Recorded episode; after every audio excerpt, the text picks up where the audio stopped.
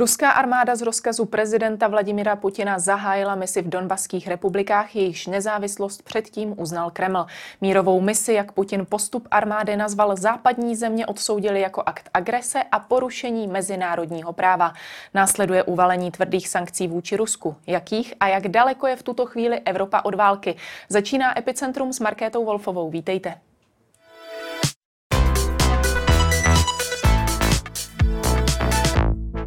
Ve studiu je se mnou bývalý velvyslanec v Rusku a Spojených státech Petr Kolář. Dobrý den. Dobrý den. Během noci na dnešek začala ruská armáda obsazovat východ Ukrajiny. Český premiér Petr Fiala ve sněmovně zmínil, že je Evropa krok od války. Jak velký krok a jaký konkrétní nás od ní dělí? Hm. Tak teď bych tady místo té skleničky s vodou měl mít křišťálovou kouli a měl bych tedy nějak čarovat, abych se dověděl tu správnou odpověď. Ehm, já stále doufám, že to, co teď eh, se děje a to, čeho jsme svědky a svým způsobem přímými účastníky, je takový trošku posunutý uh, gruzínský scénář. Že se prezident Putin uh, rozhodl v podstatě legitimizovat to, co už fakticky v reálu je. To znamená, že Luhanská a Doněcká takzvaná republika, součástí těch oblastí Luhanské a Doněcké, eh, jsou mimo kontrolu eh, kijevské vlády a eh, vlastně si je přivlastnit. Tak jako to v roce 2008 udělal s Jižní Osetí a Abchází, když vtrhli do Gruzie. Západ na to reagoval, takže to nikdy neuznáme. Gruzii dodnes bereme v jejich historických hranicích a říkáme, že eh, tak to bude a nic se na tom nezmění. Eh, pravda je taková, že Rusové rozdávají osetnicům a abcházcům ruské pasy a v podstatě došlo k faktické anexi. Tady k tomu bych ještě očekával, že může posunout tu ruskou operaci i na pobřeží Azovského moře, tak aby si Rusko zajistilo přístup po souši na Krym. Ale jestli opravdu se odhodlá k celoplošné invazi, jestli eh, napadne Ukrajinu celou, jestli půjdou až do Kijeva, nejsem si jist, jestli k tomuhle je odhodlán. Podle mě eh, spíš eh, si uvědomuje, a moc dobře to má promyšlené, že to, co se mu povedlo v Gruzii, že ji vlastně zmrzačil fakticky. Takže to samé udělá Ukrajině. On ten svůj sen o obnově Sovětského svazu realizuje různými způsoby. Teď se mu to povedlo v Bělorusku, tím, že tam je společné cvičení a ruská vojska jsou na území Běloruska. Myslím, že už tam odsud nikdy neodejdou. To je taková ta ruská dočasnost pobytu vojsk. A pan Lukašenko, myslím, prohrál tu svoji hru, kdy tak lavíroval mezi západem a východem a hrál si tak tu na tu nezávislost. Tak myslím, že Bělorusko už je jasné. V případě Ukrajiny myslím, že zatím bude Putinovi stačit to, že jí zmrzačí a že opravdu jí v očích západu a těch různých proruských trolů mezi námi, z nichž někteří jsou třeba vysocí ústavní činitelé v některých eh, aliančních a evropských zemích, eh, s pomocí těchto svých spojenců dosáhne toho, že Ukrajinu nikdo nebude vlastně brát vážně jako kandidátskou zemi na členství v NATO nebo v Evropské unii. Takže se to dá možná trochu stále z obou stran chápat, takže každá strana čeká, kdo dřív ustoupí. No tak my vlastně nemáme moc kam ústupovat. Eh, my eh, tím my, tím plurálem myslím Západ, eh, Severoatlantickou alianci a i Evropskou unii. My musíme teď velmi jednoznačně dát najevo, že toto je už za čárou. Doposud to bylo tak, že jsme mluvili o separatistických republikách, Někteří, opět připomínám dokonce ústavní činitelé, vysocí, eh, včetně českého prezidenta Miloše Zemana, mluvili o občanské válce na Ukrajině, tak tady to už nic takového eh, nám nikdo nemůže podsouvat. Tady to je prostě invaze ruské armády, kterou eh, Putin svým nařízením a schválenou tedy ruským parlamentem vlastně realizuje. A to je prostě napadení e, suverénního státu e, armádou e, jiného suverénního státu, takže je to vlastně válka. A, a teď jenom záleží na tom, jak se k tomu postaví Ukrajinci. Jestli opravdu dojde k tomu řekněme z mého pohledu, scénáři Gruzie plus, kdy tedy by tam ještě bylo to azovské pobřeží k tomu přidáno, anebo jestli se Ukrajina rozhodne na tuhle akci vojenskou reagovat vojenskou protiakcí. A potom to je válka. A to samozřejmě už je zase posunuto někam jinam. Teď my mluvíme o sankcích, které by měly Rusko zabolet. Měli by mu dát jasně najevo, že naše jednota se díky panu Putinovi eh, spíše ucelila, zcelila, než že ji rozbil. O tomu také šlo. Myslím si, že hrál tu hru eh, poměrně sofistikovaně tak, aby nás rozdělil co nejvíc. A ví dobře, že v Evropské unii i v Severoatlantické alianci jsou různí členové a že v, máme tady Turecko v alianci, Máme tady pana Orbána s jeho Maďarskem, eh, který mimochodem zatím to vypadá podle těch zpráv nejnovějších, co máme ohledně sankcí, se eh, ještě rozmýšlí, jestli to podpoří. Eh, máme tady jižní křídlo, severní křídlo, různé země, které jsou třeba i neutrální v rámci té naší západoevropské rodiny. No takže on se zkoušel eh, do toho vlomit, někde se mu to dařilo víc, někde míň. Myslím si, že eh, to je taktika, která mu do posud celkem vycházela, ale v případě skutečné války, kdy se proti sobě eh, postaví dvě armády, ukrajinská a ruská, tak to už je něco jiného. A tady to je otázka, jak se k tomu my, jako partneři Ukrajiny, postavíme jestli to zůstane na té úrovni nějaké eh, humanitární a vojenské pomoci, eh, té, myslím, té vojenské jako spíš materiálové, že tam posíláme buď to náboje nebo uh, nějaké vybavení, uh, anebo tam opravdu budeme mít vojáky, nebo se případně dokonce rozhodneme k nějaké vojenské podpoře typu letecké podpory nebo raketové podpory. Jakou cestou bychom se tedy měli vydat? No tak já jsem uh, vyhlášený válečný štváč, uh, už jsem si to vyslechl mnohokrát od různých uh, vážených spoluobčanů, takže já asi nepřekvapím, když říkám, že zlu je třeba čelit v začátku, než se jeho apetit rozroste. Ono potom bytní a má prostě větší potřebu spotřeby. A já eh, bych byl proto, abychom dali eh, najevo jasně, že pokud se Rusko skutečně dostane do otevřeného válečného konfliktu s ukrajinskou armádou, s Ukrajinou, tak eh, pak máme bojovat na straně Ukrajiny. A neříkám tím, že tam musíme poslat své vojáky hned na místo, ale my skutečně máme spoustu jiných možností, jak pomoci. To může být, jak jsem říkal, letecká podpora, raketová podpora. Těch možností je řada, to je spíš otázka pro vojáky a taktiky než pro mě. E, já jako člověk, který se celoživotně profesně věnuje diplomaci, e, vím, že abyste mohla jako diplomat dosáhnout svého, pokud jednáte s agresorem, tak musíte být e, schopná také reálně přesvědčit toho agresora, že vaše schopnosti i vojenské a silové nejsou fiktivní, že jste připravena je použít, pokud nedostane rozum. Zítra má zasedat Bezpečnostní rada státu. Ministrině obrany Jana Černochová zatím mluvila uh, o vojácích, které by uh, šlo vyslat uh, buď to na slovenské nebo rumunské hranice. To je tedy za vás málo v tuto chvíli? Tak v tuto chvíli ne. V tuto chvíli je to asi to maximum možného. Ehm, členská, ta Ukrajina není členskou zemí Severoatlantické aliance, takže tam neplatí Washingtonská dohoda článek 5, nicméně je to partnerská země, která mimochodem eh, v roce 2008 v Bukurešti eh, spolu s Gruzí eh, odjížděla z toho samitu NATO s tím, že jim, jim jednou bude umožněno do NATO vstoupit. Bohužel tedy v tom roce 2008 obě ty delegace tam přijeli s tím, že tam už na místě se stanou kandidátskými zeměmi. A to především proto, že francouzská a německá diplomacie nechtěla dráždit Rusko tak eh, to se nestalo. No a v Kremlu si to vysvětlili jak jinak než jako politiku epísmentu, než jako naši neochotu se postavit za své partnery a prosazovat své zájmy. Důsledkem toho byla ta invaze na Ukrajinu potom.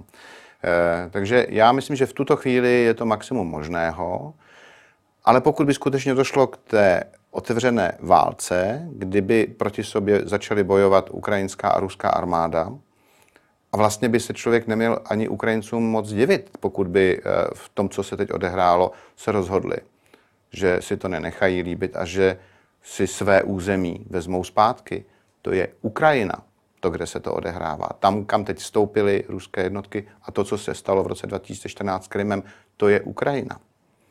To je území Ukrajiny, které Rusko uznalo jako území Ukrajiny. V roce 1994 v Budapešském memorandu bylo Rusko jednou z těch mocností, které garantovaly Ukrajině výměnou za postsovětský jaderný arzenál integritu a nedělitelnost jejího území. A v roce 1997 dokonce byla přijata uh, Ukrajinou a Ruskou federací bilaterální smlouva o vzájemné pomoci a spolupráci a vzájemném přátelství, abych ještě nezapomněl, která také, a byla, ta byla schválená, ratifikována Ruskou dumou, naprostou většinou, která také garantovala Ukrajině celistvost jejího území. A ta už se stala mimochodem součástí mezinárodního práva, které Rusko teď totálně eh, pošlapalo. Vlastně si to vzal jako cár papíru, kterým si vytřeli něco.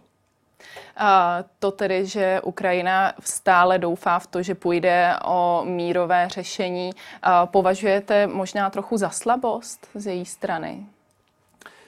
Eh, já to nepovažuji za slabost. Já to vnímám jako vyhodnocení reálné situace, kdy oni ví, že eh, Rusko je proti nim skutečně eh, vybaveno jak tedy technicky, tak i vojskově tím počtem vojáků mnohem lépe a také vědí, že na ten západ, eh, kam tak bych rádi patřili, se zatím úplně spolehnout nemohou. Eh, ono těch lidí na západě, kteří jsou připraveni na otevřený válečný konflikt, se vším všudy, co k tomu patří, tedy i k těm eh, zinkovým rakvím, které se vám potom vrací na lafetě z bojiště, tak jako opravdu ta připravenost tady není. My jsme časem strašně spohodlnili, ten západ žije v jistém eh, nebývalém eh, blahobytu a luxusu. Eh, válčit a bojovat se málo komu chce.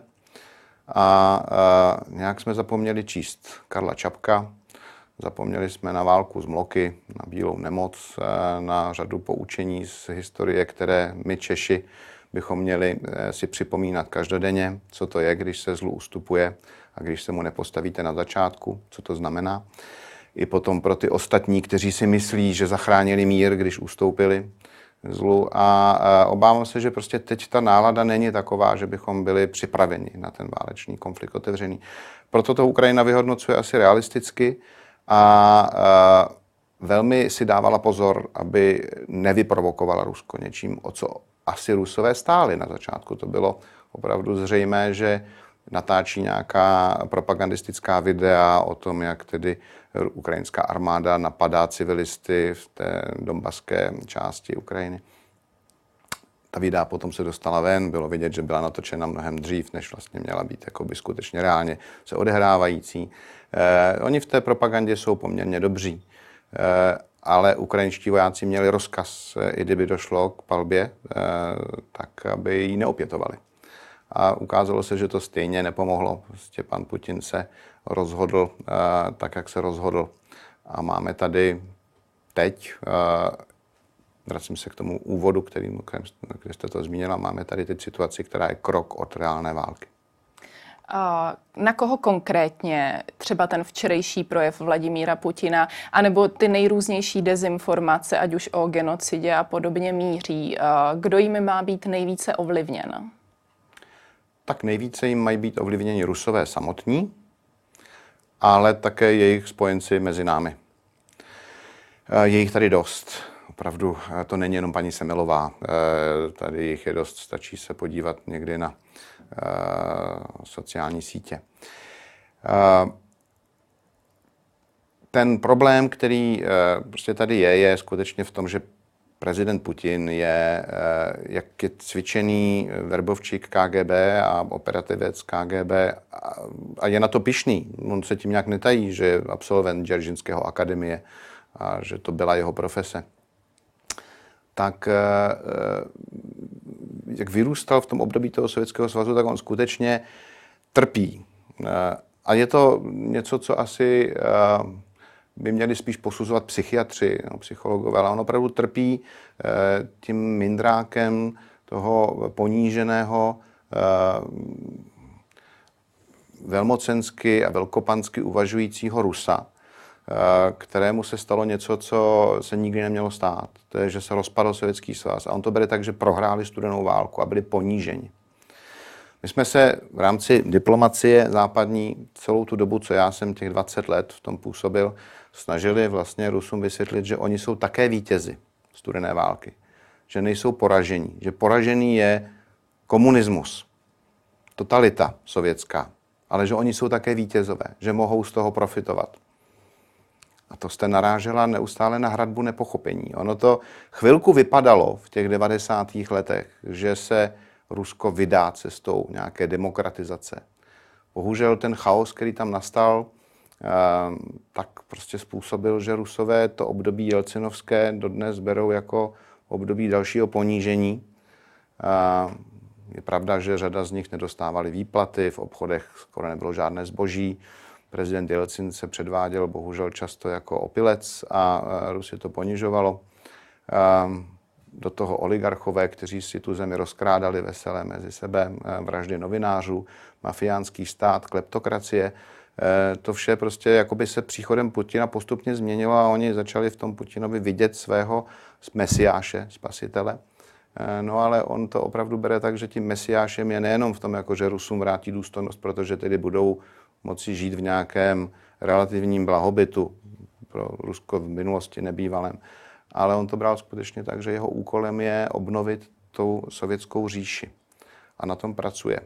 Kazachstán, Bělorusko už jsou toho příkladem, Arménie jako vazalský stát a teď můžeme pokračovat dál s tím, jak ho vykreslujete a s tím, jak eh, řada odborníků prakticky říká, že otevřená válka proti Ukrajině by eh, byla pro Rusko sebevražda. Eh, je tady třeba možnost, že si to opravdu Vladimír Putin neuvědomuje? Obávám se, že ta možnost tady je. A to je to nejděsivější, co tady vlastně z toho všeho, co, o čem si povídáme, Eh, kdyby se potvrdilo, že je pravdou, tak, tak to by bylo to skutečně to nejstrašnější. Kdyby už ten chladnokrevně uvažující agent KGB, jako vždycky popisovala Madeleine Albright, když, když svého času prezident Bush mladší řekl po tom jeho, jejich setkání ve Skopě, že se podíval Eh, to bylo 2001, tuším, že se podíval Putinovi do očí a viděl tam toho chlapíka, se kterým tedy jako poctivě se budou moci dohodnout a spolupracovat, tak eh, Madeleine Albright vždycky říkal, že se mu podívá do očí Putinovi, tak tam vidí chladnokrevného KGBáka. Tak, eh, ten chladnokrevný agent už není tak chladnokrevný, že po té hrozně dlouhé době u moci je ovládán sám sebou, svým egem, nemocným, Eh, tím, že vlastně nemá eh, informace, které by odpovídaly realitě. Pokud mohu vyzvat diváky vašeho pořadu, ať si pustí to video včerejšku, ze včerejška tuším, kdy eh, zesměšňuje v přímém přenosu Naryškina, šéfa civilní rozvědky ruské, který se klepe jako osika a on si tam ho dobírá. Uh, on nechce slyšet uh, ani od těch svých rozvědčíků, nechce slyšet, jaká je skutečnost, že Ukrajina není Gruzie, že Ukrajina není Čečna, že Ukrajinci se díky Putinovi mimochodem stali uh, stále odhodlanějšími a stále víc tendují k tomu, co je prostě demokratická společnost. A i ti Ukrajinci, kteří nemluvili dřív ukrajinsky a jenom rusky, tak se najednou stávají Ukrajinci a patrioty. Eh, že on k tomu vlastně přispěl tím svým tlakem. Takže obávám se, že pokud opravdu se vzdaluje od té reality a pokud skutečně žije ve svém nějakém snu eh, o obnově Sovětského svazu, tak tady můžeme mít velký problém. Eh, já nevím, jaká je teď nálada obecně mezi Rusy protože svobodná média v Rusku prakticky neexistují, až na pár výjimek, které jsou všem označovány jako tedy ti, musí se sami označovat jako zahraniční agenti. E, ta sledovanost jejich je, řekněme, třeba v milionech v lepším případě, ale e, není to celoplošné. E, takže nevím skutečně, jaká je reálná nálada mezi Rusy. Ale kdyby opět Putin uvažoval chladnokrevně, tak by věděl, že běžný Rus Ukrajince pořád bere jako slovanského bratra. E, I když takovým trošku despektem často, nebo s takovým jako mírným nadhledem, oni rusové je často nazývají chocholy, tak podle toho, jak se tradičně na záporoží a na Ukrajině holili hlavy, vyholovali, nechávali si takovou čupřinku na hlavě, tak to jsou pro ně ty chocholy. Asi tak, jak si někteří naši e, spolupčané na venkově myslí, že o nich uvažují Pražáci, tak, e, tak ti rusové koukají na ty Ukrajince Eh, a vzhledem k tomu, že také ten název Ukrajina oni berou jako, že to je vlastně okraj, okrajina toho Ruska, tak je opravdu neberou vážně. A to mimochodem Putin v tom svém včerejším projevu velmi, jako velmi cíleně akcentoval, že vlastně ty Ukrajinci jsou eh, co? Eh, Rusové takový trošku, no tak jako eh, ať si nevymýšlej a ať se srovnají. Eh, takže on si měl by si vyhodnotit to, že mezi běžnými Rusy nemůže eh, ta jeho akce proti Ukrajině, pokud by byla celoplošná a opravdu otevřená válka, vzbudit nějaké velké sympatie. Eh, Ukrajinci pro ty Rusy nejsou to samé, co Čečenci. Takže vybombardování Grozného je něco jiného, než kdyby to samé použil proti Kijevu. A myslím, že tím by u svých, u svých ruských spolupčanů moc velké sympatie nezískal. On je teď má díky tomu, že obnovuje tu ruskou uh, říši v tom pojetí takovém, jak to ty rusové mají rádi, že ten svět si jich zase váží. Protože ten běžný Rus už od těch starých uh, dob historicky uh, to bere tak, že aby si vás mohl vážit, tak se vás musí bát. Když se vás nebojí, tak si vás neváží. A Putinovi se povedlo, že teď celý svět v očích Rusů e, si jich váží, protože se jich bojí. E, tak teď tu sympatii toho svého ruského národa většinově ještě má. Ale nevím, jestli válka proti Ukrajině by to nezměnila. Nicméně Západ eh, stále tvrdí, že eh, okupace Donbasu není to, o co Vladimíru Putinovi primárně jde, jde spíš eh, o okupaci Kijeva. Jak si tedy v té odhodlané Ukrajině představit tu okupaci Kijeva? Jak by to vypadalo, protože určitě Ukra- Ukrajinci by tanky nevítali a podobně? Ne, ne, Ukrajinci by tanky nevítali a jak říkám, panu Putinovi se podařilo v mnoha Ukrajincích najednou vzbudit jejich, pat, jejich patriotismus. Dokonce se začali identifikovat s národností ukrajinskou. A alespoň podle toho, co tedy máme za informace z terénu, vypadá to na poměrně silné odhodlání Ukrajinců se bránit, nezdávat se lacino.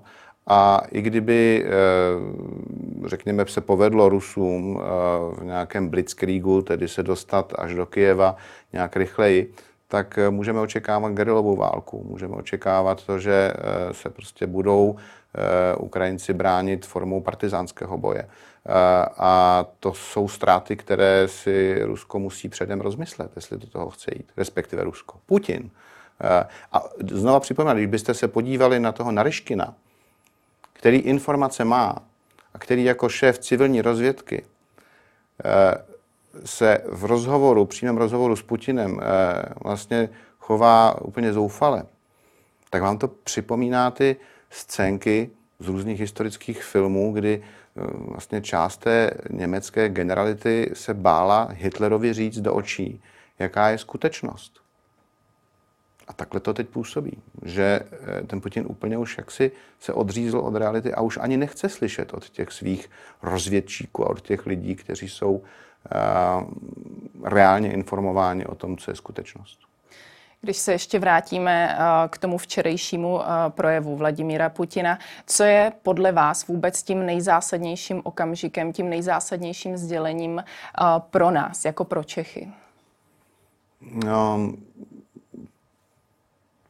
toho všeho, co on řekl, eh, se dá udělat takový výcuc, takový jako, nebo takový odvar, eh, dost silný tedy eh, a jedovatý odvar, kterého je patrné, že on opravdu se rozhodl obnovit ten minimálně tu sféru vlivu Sovětského svazu. A jakkoliv musel vědět, že ultimativní požadavky, které kladl před časem, jsou nesplnitelné, jako vrácení vojenské přítomnosti aliančních eh, jednotek před rok 97. To by znamenalo, že nemůžeme být eh, my, ani Bulhaři, ani Rumuni, Balti, bráni vážně, Poláci. Eh, a také to, že Ukrajině vlastně budeme garantovat, jako, že, že nemůže vstoupit do, do NATO, což je proti veškerým našim pravidlům a hodnotám, tak on ty ultimativní požadavky kladl podle mě proto, aby vlastně vytvořil jakési alibi pro sebe, že tedy nezbývá nic jiného, než bude konat. A on koná. A teď jenom otázka, eh, kam až půjde, kde se zastaví, respektive co ho zastaví. A tady znova válečný štváč, kolář říká, že eh, on bude schopen, pokud vůbec něčemu ještě rozumět, tak je to síla. Sankce samozřejmě jsou důležitá eh, pomůcka, ale oni nebudou mít okamžitý efekt. Nicméně už teď vidíme, a to je docela důležité si připomenout, že ruský, ruské akcie se hluboce propadají, eh, rubl eh, slábne raketovou rychlostí. To všechno jenom proto, že tady teď máme už jaksi to napětí přerůstající v nějaký otevřený konflikt a kam to půjde, jak to skončí. Němci už řekli, že dočasně, tak já doufám, že ta dočasnost má takové uvozovky, hm, dokud teda pan Putin se neumodří, tak ta dočasnost bude trvalá. Eh, pozastavují projekt Nord Stream 2. Ehm, my se nakonec eh, asi obejdeme bez toho ruského plynu. Nám taky pomáhá jaro, mimochodem. Teda ta mírná zima a blížící se jaro ta naše spotřeba už nebude teď taková. A máme potom čas, eh, asi to bude dražší, podstatně dražší, ale máme čas si připravit alternativy. Třeba dovoz eh, LNG eh, v tankerech z Ameriky, víc využívat norský plyn a tak dále. Takže tady prostě alternativy jsou. A Putin, pokud si myslí, že on má alternativu v Číně, tak se, myslím, šaredně plete. Jednak teda nemá ty Eh, plynovody a eh, ropovody tam postavené a druhá, jak si Číňani, to jsou eh, velmi brutální pragmatici. Takové to ruské pojetí, romantické přátelství mezi národy, to tam opravdu není. A konec konců to také doporučuji vašim divákům a čtenářům, zaznamenat, jak se k tomu teď staví eh, čínská diplomacie, k tomu, co se odehrává na Ukrajině.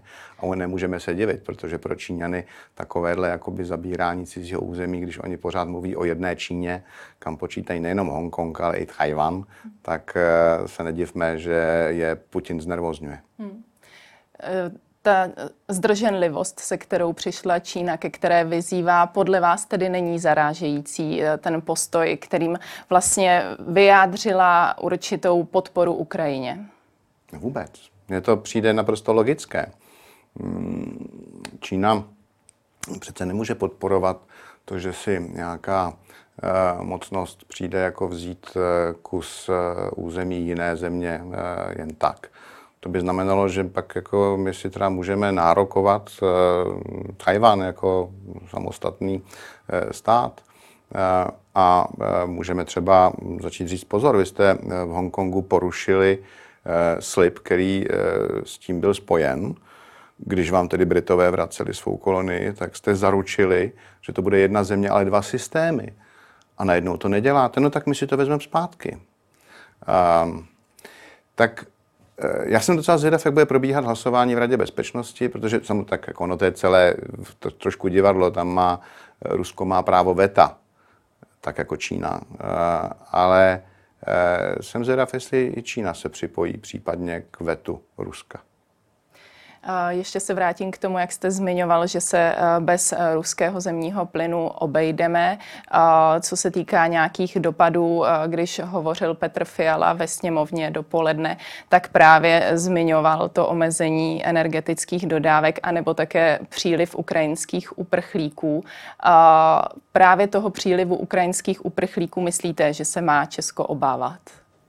Ne, my se máme obávat toho, že nám naši Ukrajinci odejdou na frontu bojovat. Teda samozřejmě je to pochopitelné a měli bychom být jako ta, dnes už tedy čap, Čapka jsem už připomínal, tak ta, jako ta jeho matka, kdy tomu svému poslednímu synovi dá takhle tu pušku do ruky a říká, jdi, bojuj, tak bychom je v tom neměli asi eh, z, zvyklávat, ale eh, já nevím, jak by se česká ekonomika obešla bez Ukrajinců, které tady máme. A myslím si, že bychom měli eh, všechny, kteří případně budou k nám prchat, přijmout a přijmout je tak, jako se to kdysi za Tomáše Garika Masaryka dělo v případě té takzvané ruské akce pomoci. Ono se to nazývá ruská akce pomoci, ale těch uprchlíků před bolševiky bylo spousta z Běloruska a z Ukrajiny. Ukrajinci tady měli e, své univerzity a měli tady e, svá, e, své zázemí intelektuální. E, vůbec nám to neuškodilo. Československo z toho jenom profitovalo tehdejší. Myslím si, že bychom z toho mohli profitovat do posud. Ale snad se to nestane, protože opravdu je potřeba, abychom teď spíše zabránili válce.